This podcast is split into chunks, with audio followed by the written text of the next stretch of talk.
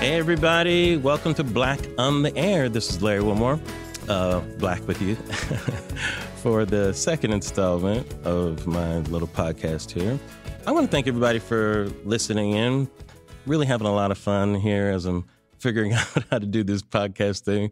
Uh, it's really a lot of fun. I'm really enjoying it. I think we're going to have uh, some good times here.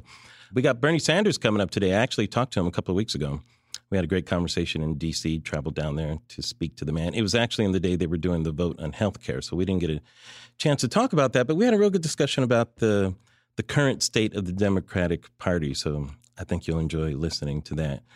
I'm actually in a real good mood today. This is uh, this is the day. I don't, I don't, know when you're listening to this, but um, they had the draft lottery last night, and you guys know that I'm a Laker fan. If you don't know, then you know now. I'm a huge Laker fan. And the Lakers got the second pick, yo. Woohoo. And by the way, we got Roy Hibbert here in the house, sitting here with his Dodger hat on. Very good, Roy. He's an LA boy as well. Roy, we got to see you out there on the court, man. Got to see you playing. Somebody this year bringing the big man. Roy's got to bring the big man back. That's what I'm hoping Roy does. Bring old. I'm real old school, you guys. I, I love a good big man in the middle. Got to have that. But I'm really happy about what's happening with the Lakers. And I just got to thank Bill Simmons, uh, head of the ringer, for throwing shade on my Lakers so much. I mean, he was actually rooting against the Lakers. So, yeah, Bill, you still got the first pick, the Celtics, whatever, blah, blah, blah. But the Lakers got the second. So we're, we're, we're on our way. Very happy about that. So I want to encourage you guys also to send in your questions, anything you want me to cover or talk about, want me to comment on, you can send it to at Larry Wilmore on Twitter You can also find me on Facebook if you want to send it there. And I'm happy to try to cover as much as possible. We're, we're talking about a lot of things here, but there. So we're going to talk to Bernie later, and I actually have an update on Trump on my casual lying statement. I was talking about Trump's casual lying last week. I have an update on that, but before that, guys, somebody um, popped back up in the news recently, and I think I think we need to address it. It's the voice of Bill Cosby recorded in conversation with his daughter, Erin. And joining me now to explain why is Bill Cosby himself. That's right, motherfucker. I have not forgotten about you. Bill Cosby, you guys, what is he doing? He's back. We go away. We we are done. We don't want to hear about this. Uh, you know, the trial's coming up now, and uh, I, I, don't know how he got this interview with Michael Smerconish. They did it on Sirius. It was the most bizarre interview ever. I mean, I like Michael Smerconish, but I don't. I mean, he's asking him questions about Mother's Day and all kinds of bizarre stuff. But there were a couple of interesting excerpts, but that I just want to touch on real quick. And um, he asked him whether or not um, he's going to testify, and, and and let's just hear what he said there. Don't you want to testify and tell your story? No. Why not? once again, I go back to lawyers. When you when you have to deal with examination, cross examination, et cetera, et cetera, more than uh, two sides to every story. Some sometimes it's uh, four or five. Wait, wait, stop, stop right there. Four or five? How about sixty sides to a story? What do you mean? Sometimes there's more than two sides. Like that's that's the thing that gets me about this case. I mean, yes, when things are he said, she said, I get it.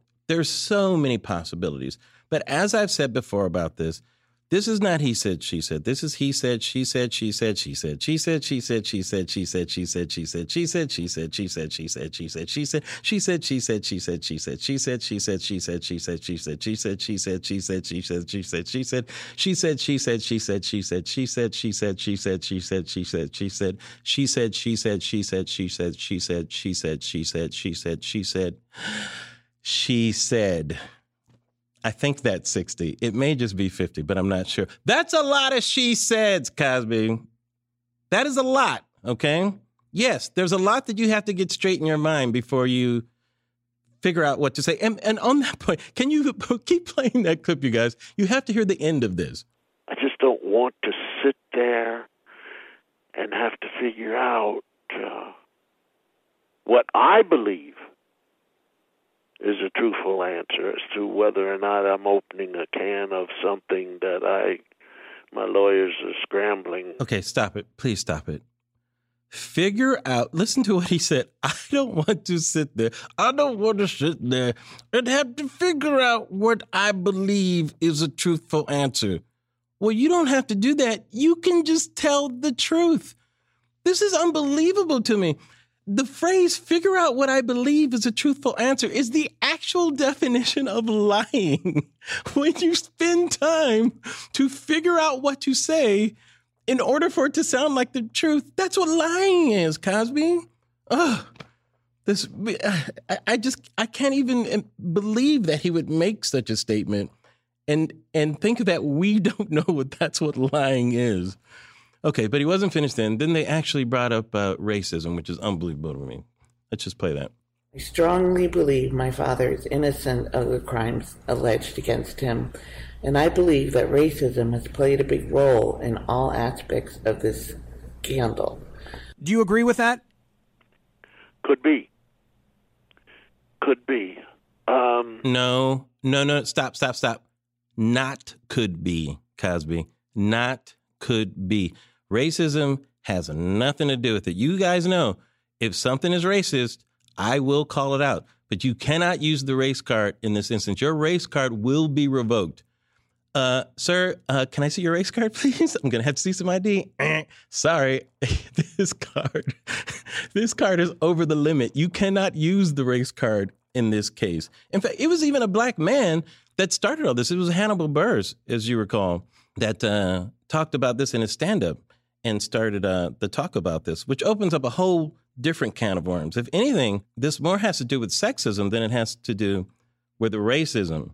This whole Cosby thing, including the Ailes thing and the Bill O'Reilly thing with Fox News, this is more common in how our society has colluded with powerful men to keep victimized women silent, is what this whole issue is about to me. Um, Sexism completely trumps racism in this case. Sexism, in fact, sexism, let's be honest, guys, goes back further than racism. Cavemen were dragging women by the hair long before there was a black caveman who said, How come I can't live in the white caves? This is racist. you know? So let's just be honest about where we stand about this. That's why I'm very I'm very passionate about this issue. You know, I, I think it's I think it's something we got to do better about. All right, from a man abusing allegedly abusing or whatever over 60 women to a man definitely abusing 50 states.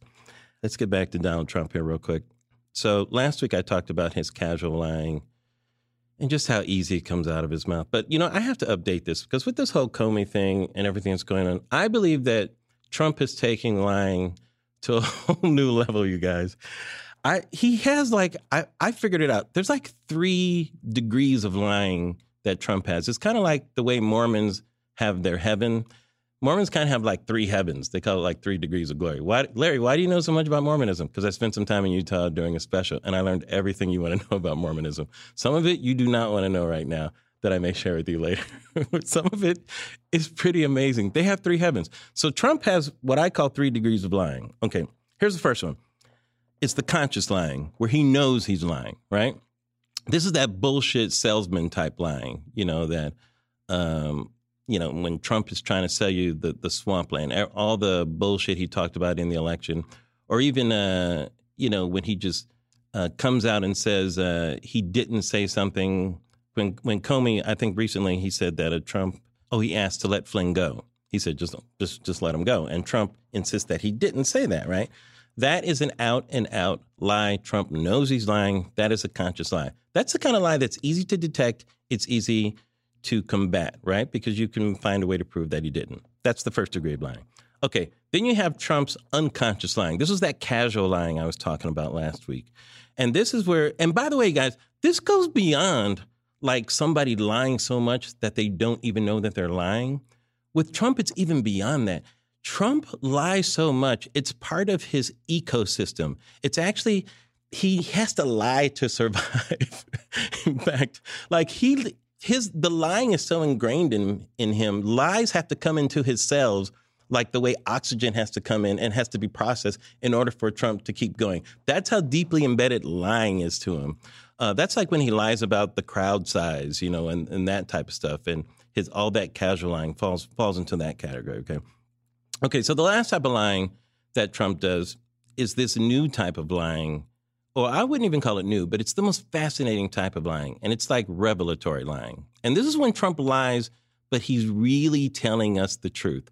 So, like when they asked him about if he asked uh, Comey about being loyal to him, and Trump says no, right? But then he says, but even if I did, I mean, that wouldn't be the wrong thing to do. I mean, you should be loyal, right? He's actually telling us the truth through his lies. It's like when OJ wrote that book. Well, if I did it, no, motherfucker, you did it. You did do it. You're telling us the truth right now. So this is what's amazing to me is it's almost like there's a small Jiminy Cricket in Trump that's screaming at us to, so we can hear some of some of the truth. So I believe when we look at Trump now, you can't just look at him as someone who lies. You really have to break down what type of lying is going on, whether it's this salesman bullshit, conscious lying, whether it's the unconscious lying, you know, because he's just doing that so his cells can get some oxygen. You know, you kind of have to you kind of have to forgive him for that kind of lying because who gives a shit about the size of the crowd, right? Like people have to calm down about his his unconscious lying. But the truthful lying, this revelatory lying, is the most fascinating thing. That's the type of lying that maybe at the end of the day, who knows, could bring down a presidency. So let's watch out for that. Watch out for those three types of lying. And I would love for you to tweet me and uh, send me any of your observations uh, if you recognize those three types. That would be awesome. Um, okay, guys. Well, we got uh, Mr. Bernie Sanders coming up. Uh, I had a lot of fun uh, talking to Bernie. You know, I had him on my show. I think four times on the nightly show, something like that. We did a soul food sit down. It was so much fun. But I talked to him a couple of weeks. Uh, I just wanted to get his thoughts on the state of the Democratic Party these days. So, um, so that's coming up right after this. All right, and now here's my interview with Bernie Sanders.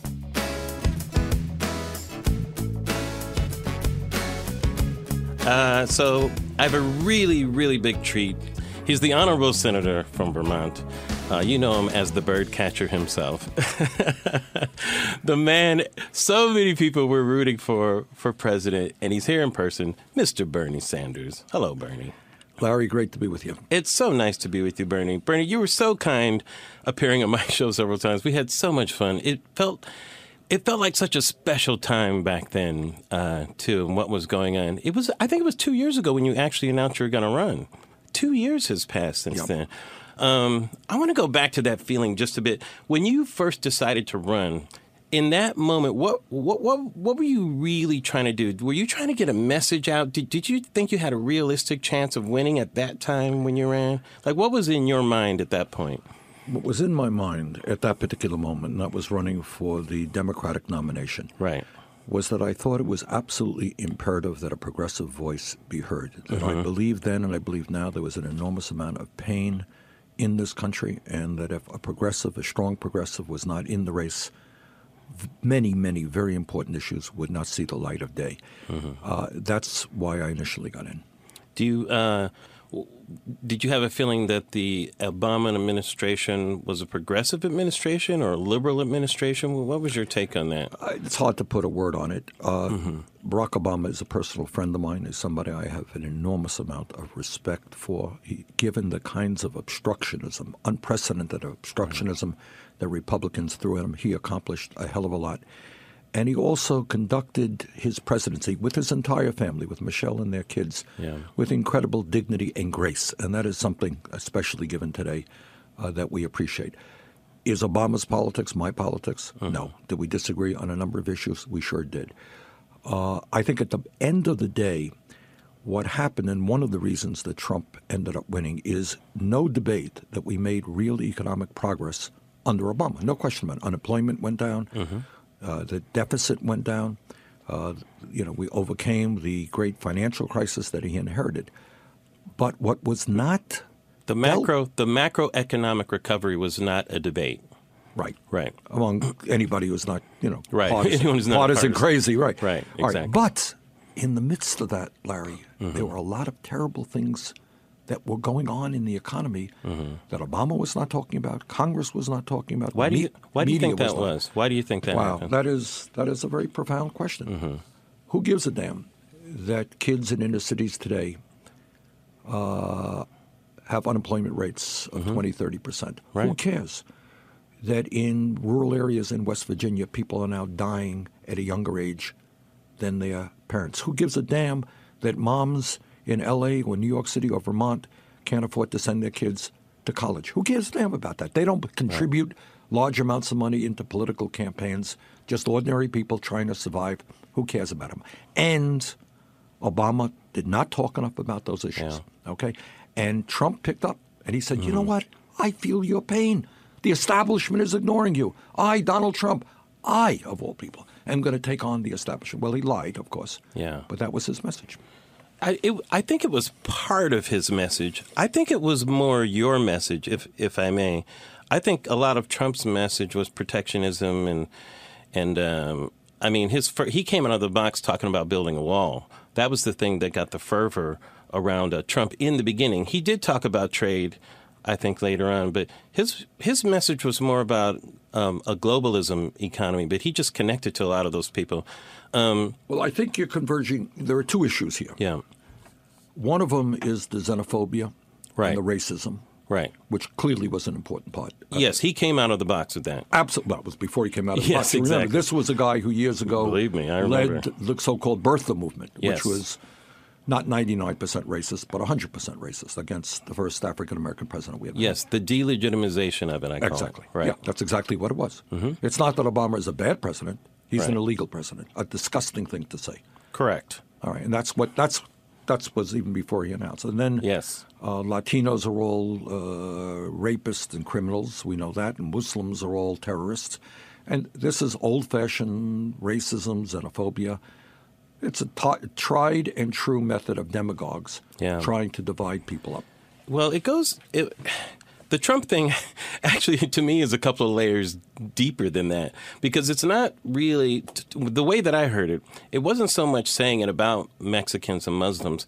It was putting it on immigrants. It was saying we can't trust people coming into our country. It was making a them versus us, and it was it was dividing classes of immigrants too.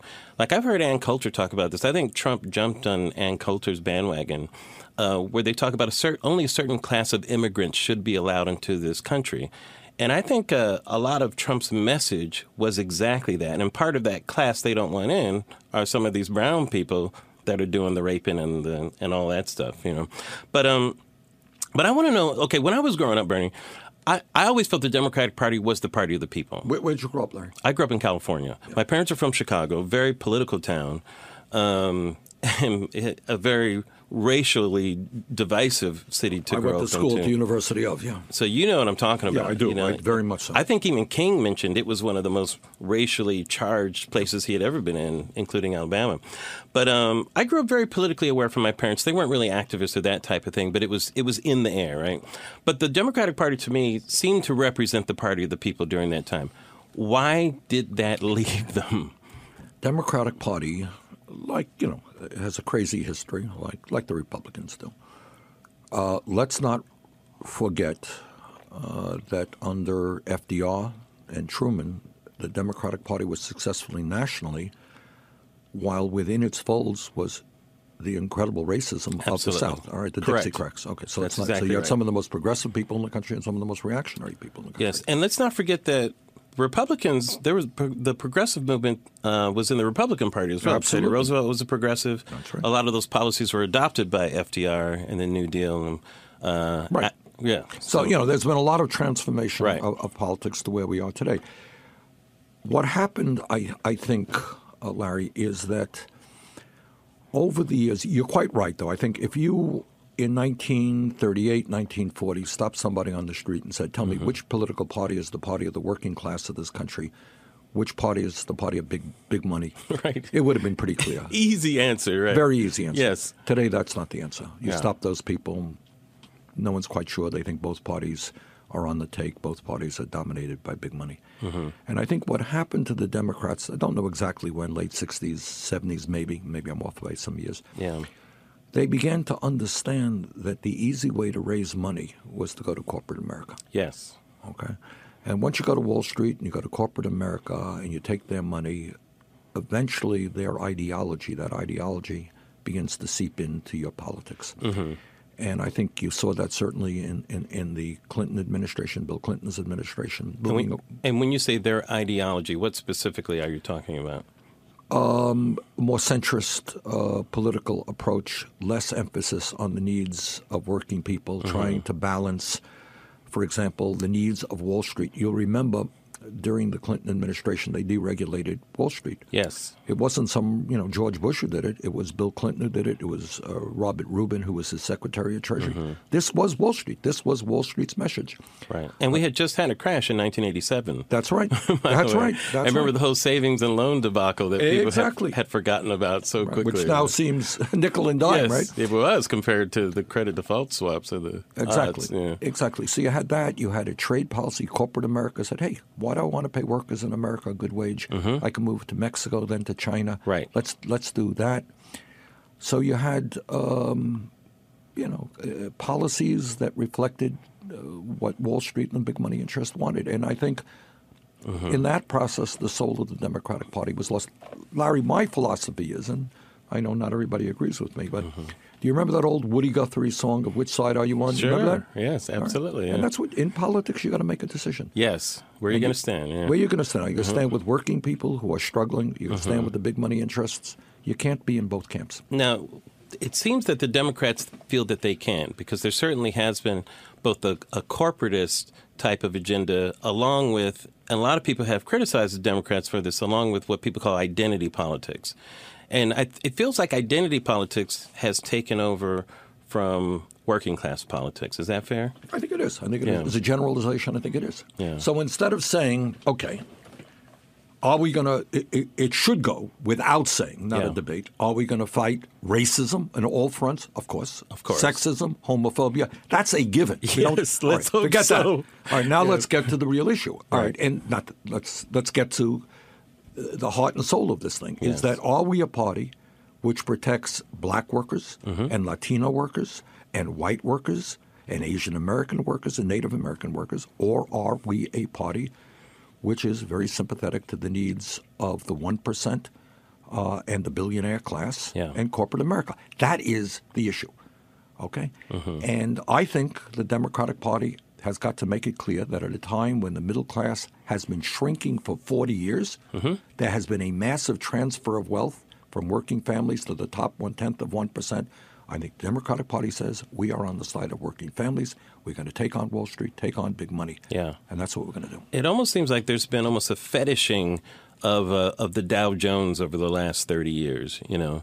Like we're so concerned with that number as if it means anything where it really only represents you know profits, corporate profits, trade and that sort of thing, but it doesn't represent what workers are actually making, how people's lives are actually being affected. Do you know uh, Jim Hightower by any chance? No, I don't know, Jim. Jim is an old friend of mine Uh-huh. from Texas, uh, populist, uh, and he, he's a, he writes books. He's a comedian. Jim says, "I'm not worried about the Dow Jones. I'm worried about the Doug Jones. Yes. What's happening to Doug? Exactly. He's working at some factory. What's happening But to I, him? I think we forgot about that. I mean, it it it seems like uh, I actually talked to President Clinton about this uh, a couple of years ago. I was doing something for the Global Clinton Initiative, interviewing him, and uh, he felt that a lot of corporations were. Um, rewarding shareholders more than their workers now. Like that was the biggest change, you know, which is it's more about uh, making them happy than making your workers happy and growing your businesses that way, you know. Um, so is the Democratic Party now? Do you think it's it's uh, do you think it is a progressive party right now, or uh, the answer is, let me give you an unequivocal yes and no. okay, You got it. all right, All right. Um, I helped write, along with Secretary Clinton, uh, what was, what is the most progressive party platform in the history of American politics. for this past election, Yes. right, And that is officially now where the Democratic Party stands. It stands for a $15 an hour minimum wage. Uh-huh. It stands for moving to universal health care, guaranteeing health care to all people. It stands for breaking up the largest Wall Street banks. Uh, it stands for pay equity for women, very pro choice uh, platform. Stands for creating millions of jobs, rebuilding our infrastructure. You read that, it is a very, very progressive document. It stands for making public colleges and universities tuition free, etc. So, in that sense, we have moved. And I think there is a movement in that direction. On the other hand, Mm-hmm. I would not be honest with you in telling you that there is an element of the Democratic establishment who may give lip, ser- lip service to those ideas, but that's not what is in their really heart of hearts. It seems like the biggest enemy of the progressive movement nowadays may be the Democratic Party. Uh, well, the, or the ans- biggest obstacle. that may be in the sense. I mean, did you see the, the event with Dianne Feinstein recently in I did. I San heard about it. I didn't see it. Um, she got a lot of she got a lot of shade from that audience. They were very upset with her. They were. It it almost seemed like there were two eras that were speaking to each other. You know, there was this era of the Democratic past or or current, which a lot of people think is in the past, which fair or not fair, I don't know, and what clearly represented uh, the future of the Democratic Party, or what people would like it to like the future to be, think- which is that progressive part of I, it. that's a very good point, Larry. I mean, one of the things that I'm very proud of. Oh, and the other thing is, she was not having it, by the way, either. Like, she's like, sorry, that's how you feel, but that's not how it is. Well, one of the things that I'm proud of is that during my campaign, and I, you know, if you had asked me way back when, I would never have predicted this. Uh, I think I didn't know what the word millennial meant. uh, you know, just go out and do your thing, right? I didn't Right, say anything right. different than I've been saying for 40 years. Yes, you've been very consistent on this message. That's for sure. Boringly consistent. Yeah. But it turns out that there are a lot of young people, and I'm being generous, young is 40 or under at least. yeah. Or 60 and under. I There you go, Let, let's right. keep it real, Bernie. That's right. Youth is what is the, what do they say? It's what's in your heart, and Yes. not your chronology here. Uh, who really uh, have a very different vision for where this country should go than the establishment does. Right. Who are prepared to think big. And I got to tell you something, Larry. And I always think Mm-hmm. about this with a smile on my face. You know, I ran all over this country. We ended up speaking to like 1.4 million people in Right. rallies, some very large, some not so large. And I remember being out in the fields and agricultural areas in California talking to five o'clock in the evening, five, 10,000 people, Yeah. young people, black, Latino, white mm-hmm. kids, working class people. It was so beautiful. It, you looked in front of you, you saw, my God, this is a beautiful country. There are beautiful, beautiful people in it who dream big, who really Very bold. and, and by the way, it is the least prejudiced generation in the history of this country. Uh-huh. They're beyond all that crap that our parents dealt with. And um, it was beautiful. It was beautiful. And they want this country. They ask themselves, why are we the only nation not to guarantee health care to all people? Yeah. Why do we accept this level of income and wealth inequality? Why do we still have the kind of sexism and racism that we have? Mm-hmm. And in that sense, they are ahead of the Democratic Party. Absolutely. Right. So now you have a book coming out, uh, and I think you have the word revolution in your book, right? A lot of people saw what you were doing as revolutionary, part of a, a revolt, if you will. You know, um, but does the Trump election? Do you think it suggests we may be on the brink of a different type of revolution? I mean, when you think of Brexit, when you think of what may be happening in France, even right now. Um, I mean, I, I, Bernie, I, I don't know what's going to happen. I feel like we could go either way in the world right now, not just this country, but in the world. We're, we're at one of those moments that people will look back on and say that was a key moment. Larry, I think you're right. I think, and that's why I tell everybody, and I, and I say it again. This is a, I go use the word pivotal moment in world, in, not only in American history but in world history. Yeah. And if people say they're distressed or they're depressed or they're in despair, sorry, you don't have the time for that. Uh, this is not about you, it's about your children. In terms of climate change, it's about the future of this planet. Here is what I believe I believe that uh, Trump's views, and if you forget his rhetoric uh-huh. and his bombacity, forget all that stuff. Put Do I have to all- forget his tweets too? yeah, forget his Okay. tweets. All right. Just look at what he wants to do. And here's the thing he campaigned. You remember they said, I'm a different type. Now, this is really appealing. Right. Democratic Party is not terribly popular. So he goes out, and he's, the Republican Party is even less popular. He says, Right. I'm different. Hey, I'm not your. He, used, he specifically said, I'm not like Paul Ryan. I'm not like these old Republicans. I'm, di- I'm not going to cut mm-hmm. your Social Security and your Medicare and your Medicaid. I'm going to take on the establishment. I saw an ad of his. I don't know if you recall it. That's right. He actually ran from the left. Jesus, at the end of the campaign, Ninety percent of the. He, I'm taking on the global establishment. He actually got the. This is this is one of the most amazing things. He actually got the Republicans to admit that it was Hillary Clinton who started the Iraq War. I mean, that was you talking about your your head exploding. People were blaming her for the Iraq Right. War and not the Bush administration that they were all on board with. The Larry, time. here's the point. That's. I mean, that. Of course, absolutely crazy. That is crazy. but here's if you look at his ad, you say, is this guy a communist, socialist? What is he? He's taking on the global uh, pictures of Wall Street. Right. All right. This is a left perspective. Yes, correct. Something most Democrats wouldn't go. Now I'm going to take them all on. Wall Street has ripped you off. Drug companies have ripped you off. Well, he's right. Yeah. Turned out, of course, total phony and a total liar. He never meant anything that he said. Yeah. So he tells us he's going to take on Wall Street, and he's hired Gold, uh, president of Goldman, former president of Goldman Sachs, to be his chief economic advisor. Half of Goldman Sachs now works for him. He's going to try to throw 24 million people off of health insurance after telling us he's going to provide health care for everybody. My point is, what he did is touched a nerve, and we have to acknowledge that nerve. People are not happy with the Democrats. They certainly hate corporate America. They hate Wall Street. He said, I'm going to take them on. Obama didn't take them on. Yeah. I am going to take them on. People voted for him. Now, he lied. Right. Uh, that's the way it is. And our job is to bring people together at the grassroots level to stand up not only in opposition to Trump, but for a progressive agenda. Truth is, his views, throwing millions of people off of health insurance, giving huge tax breaks to billionaires, not acknowledging the reality of climate change, taking away a woman's right to choose. You know what? Those are not popular views.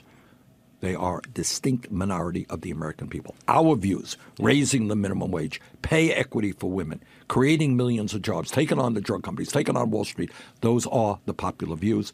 We've got to bring our people together around that agenda. Why do you think so many people compared you to Trump? You know, they called they used this word populist to describe you both, which you know, I, I told you my view on this. I don't even think you guys are close, you know, in, in terms. Well, I think I think you were both outside of the system. Yeah, that's I I, think what it was meant anti uh, anti-establishment.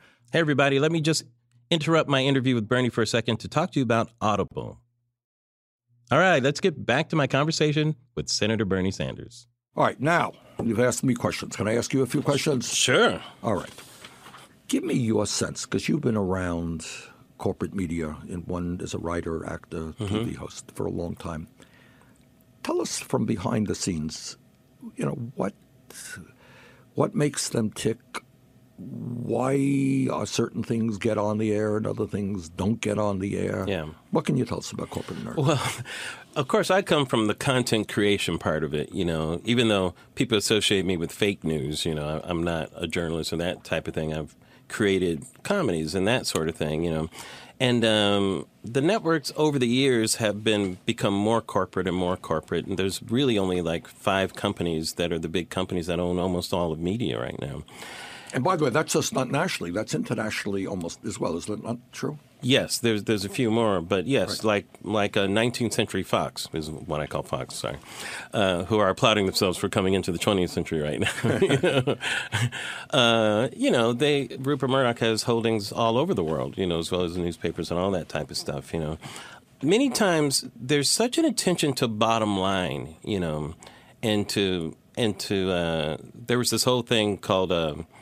Uh, vertical integration, which I called vertical segregation at the time, where you don't even sell things to other entities anymore. You hoard it yourself, you know, and distribute it yourself. And companies are owning their own means of producing and all that type of stuff. We're in the Say a word on that, and I'm sure. Sure. Now, Disney would be a good example of that. sure Disney's the company that I work for, you know, of course, and uh, And I'm trying to get you fired now. So tell me something okay. about Disney. Well, Disney owns a lot of, of properties. Um, ABC is owned by Disney. They used to be owned by Cap Cities and uh, other companies and that sort of thing. But Disney is a very large companies company, and one of its properties is ABC Entertainment. ABC Entertainment has to provide a service for Disney. And Disney's bottom line isn't just ABC; it's it's also things like ESPN. It's Disneyland. It's uh, Marvel Comics, which they own, and they have a huge film franchise. Pixar. They have all kinds of entities all over, and um, the, sometimes this isn't necessarily the case with Disney, but sometimes when you're working for a corporation, you have to be part of that corporate identity and that sort of thing, you know. But in terms of putting content on the air, one of the biggest obstacles over the years, and this is not necessarily the case at Disney, but is getting television to be the leader in something rather than the follower you know? And that's why it's always hard to put new things on and to have um, like when roots came on the air it was a revelation because tv didn't do that. Mm-hmm. like films did that you know literature does that. You know art sometimes is a hundred years ahead of its time. Tv usually follows culture you know? It rarely um, is rarely leads the culture. You know, in certain instances it can. You know, and I'm speaking primarily of television because uh, when I worked in. So anytime you're trying to push the culture forward, you're going to be met with resistance. They're and worried the, about a backlash. And... Well, the reason why is because it's most of television is advertiser supported. And if you're going to feel like you're a threat to the advertisers, well, you're not going to be around very long. One of the biggest examples are the Smothers Brothers that were on in the 60s. And these were two very likable guys, you know, didn't get more white bread than Tom and Dick Smothers, you know, until they started getting political. and it was at a time when the they were actually reflecting the times. They weren't even ahead of their time. Right. I mean, let's be honest about that. It wasn't like it was the 50s and they were doing that comedy. This was the 60s. People were already marching in the streets and those sorts of things. Malcolm X had already been shot, you know. Uh, when this was going down, I think King and Kennedy were, were assassinated in 68, you know. So the Smothers Brothers, if anything, were reflecting their times and they weren't allowed to do that. So that's how cautious television right, can so be. So if you, you know? did, or somebody gets up on ABC or CBS, yes, says, you know what, you know, let's we as a nation have got to deal with the moral inequities of top one ten percent owning more wealth than the bottom mm-hmm. 90 percent. You know, we got kids who are hungry, and yet you got these billionaires with their yachts and their jet planes. How long will that show last? Do well, you think, or, or am I wrong on that? Well, here's where you are wrong, Bernie. Is that where entertainment is different than anything else is the only color that really matters in entertainment is green. Right. It really is. Right. They really don't care what the message is. Is that right? Oh, uh, completely. The The message is green. If green is coming in, what did you say about the billionaires? you slam them as much as you want. If you're giving us green, we are happy with you. You know, uh, greed rules the day in television, which can work for you and against you. You know, it, it's fear and greed that rule it. You know, but uh, you can. There's so much. There's so many outlets for distribution now. You can pick up a camera and go on YouTube. Right and you can become a star, you know. So there aren't as many kingmakers as they used to be. There aren't as many guardians of content anymore. So now I think networks and your traditional entities have to be more free in letting people do things now because there's too much competition, Bernie. So I think with uh, certain exceptions, it's a little freer to get your voice out there. Not necessarily in the established corporate media all the time, but it doesn't matter because a lot of people are looking at you on Facebook Live sometimes. All right, let me ask you, and, I, and you may not be, you know, an expert on this, but my understanding is that. Well, we'll just see about that. my understanding is that the folks who watch TV now or get their news from TV are getting older and older. Yes. You know, in Fox, it's like 100. That watch news? Yeah. Mm-hmm. It's like yes. 103 years of age or something. Yes. Uh, Fox and Friends, I think, is 80s. Yeah. Is that right. true? No, I'm just kidding. No, but it's it's it is pretty. You know, it's surprising that for all the networks. Yes. I think Fox seems to be higher than others. And what is the future of television? You're doing now a podcast, for example. Right. And podcasts are gaining a lot of popularity. Yes. Talk about the transition of television and, and the revolution that we're seeing in sure. internet media. Well, entertainment has gone over different revolutions over time. I mean, a hundred years ago, film was the newest medium that was taking over. At the same time, radio came out, two very different mediums film was primarily a medium that chose to entertain visually with stories and all this stuff, and its main purpose was to entertain. Whereas radio, when it came out, even though it had entertainment and news, its main purpose was to sell soap. Hence the name soap opera. Right. It was to sell you something. You know, film at the time was to sell you the entertainment itself, whereas radio was a form for another purpose. You know, You walked into a theater, you paid money, and you were entertained. that and Radio, it was a direct sold- transaction, Right. right. You know, whereas radio was a separate transaction that was happening. It was there was actually something else going on, and that's actually been a part of media that a lot of people never quite understood. That TV has always been the medium that was there for to sell you something, not The just programming surrounded the advertisements. That's exactly right, you know. And that's changing now because people like that's falling down, you know. The fact that you can get on Instagram and tell a story and do these things where and you know millennials are very guarded about being sold something now you know everybody wants something for free now. Look what happened with music and napster you know and and how it broke apart the, the music business in many ways you know? Who buys albums anymore right?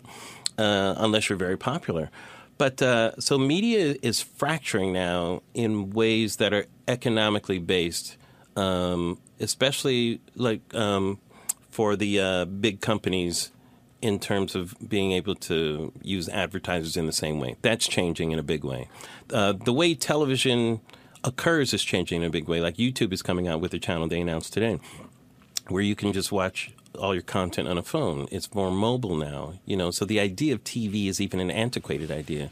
What it is called now is just content. You know, you're just watching something. You know, and I'm watching Bernie Sanders. Is that And you show? can watch it at any time, not at Yeah. 8 o'clock in the evening. Yeah, you watch it when you want to watch it. It's a la carte. Yeah. Wow. So it's more personal now. Is the biggest change. Yeah. I wanted to get all historical on you though for a second. No, I mean, it is really very interesting, and it's kind of revolutionary what's, what's happening. It is. One of the things that is changing too is that because it's so free, you can broadcast anything.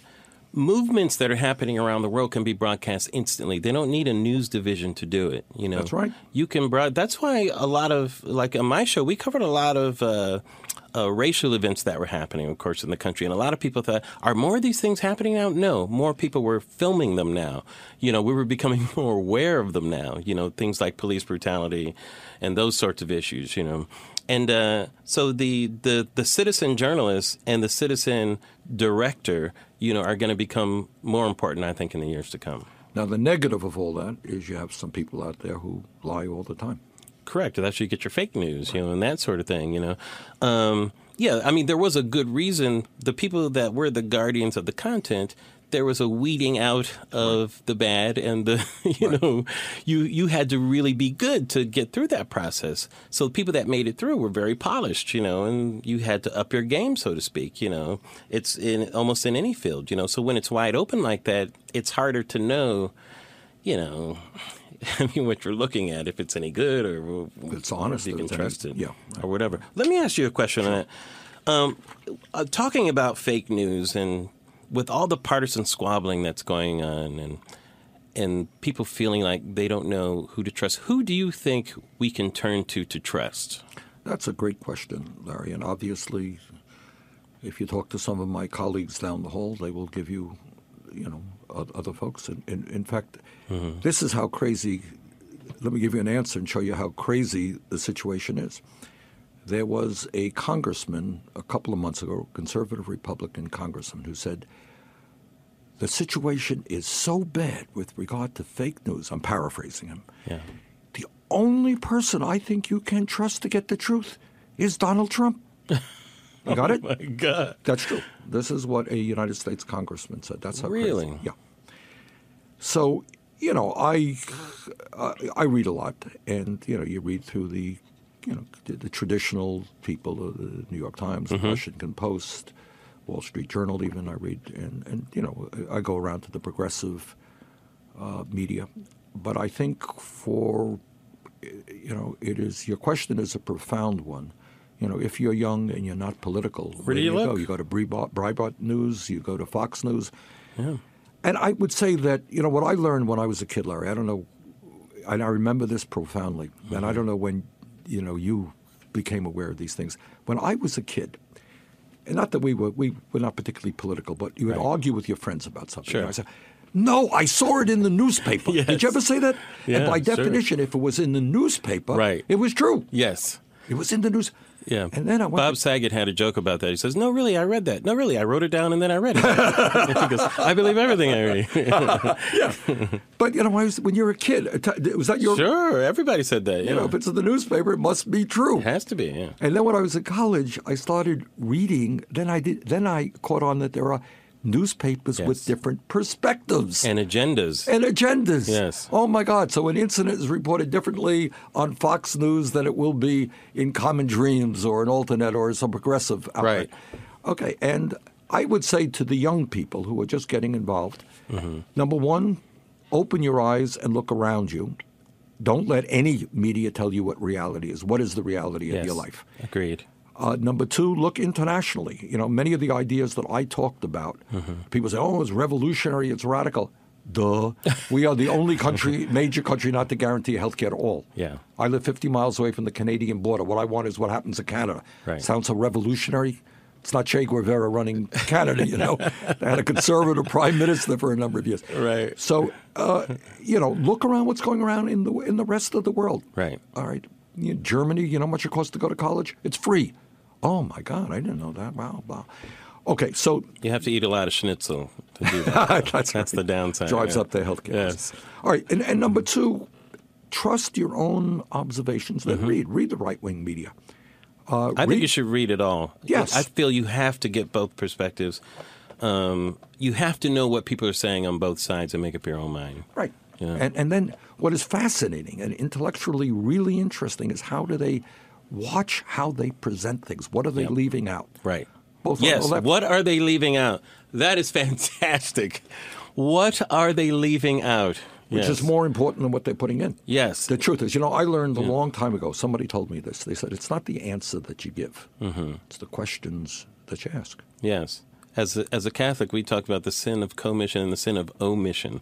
you know, sometimes it's what you don't do. Exactly. It's when you don't show up. Sometimes is a much worse thing That's exactly right. than what you did. That's exactly right. Let me just say this, uh, Bernie. Last thing.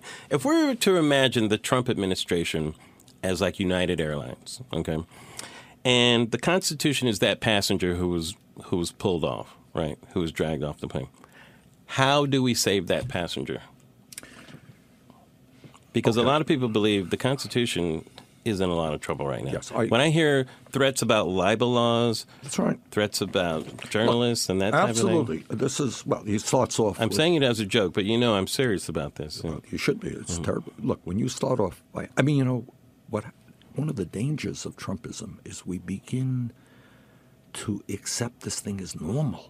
You have a president of the United States who now tells us that the New York Times, the Washington Post, all of the newspapers, all of the networks are lying. So dangerous. He's an authority figure, and he says that. That's one of the most irresponsible things. It's not I mean, irresponsible, Larry. th- That's not the right word. Yes, you're correct. Okay. You of course, it's correct. irresponsible. Yes. But what he's what is he Yes. trying to do? Yeah. What he's trying to do is, if there's an article in the New York Times hypothetically saying that his companies are making money as a result of his policies, Mm-hmm. don't believe that. That's the New York Times. You know that they lie all the time. Right. So what you do is you destroy people's confidence in Yes. all of the institutions. That's exactly right. And then who is the only person That's right. that we can have confidence in? Oh my God, it's not the media. It's not the judiciary, is it? It's not elected officials in the Congress. No, no. Is one person who, thank God, is sitting there strong and proud and protecting us. And that is Donald Trump.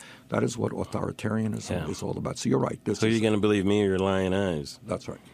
So, all right, we covered a bit of ground. I think we did. Can I ask you one last question? Yeah. How old are you now, Bernie? Good question. 75. You're I'm going to be 76. Where are we a Bernie Sanders from now?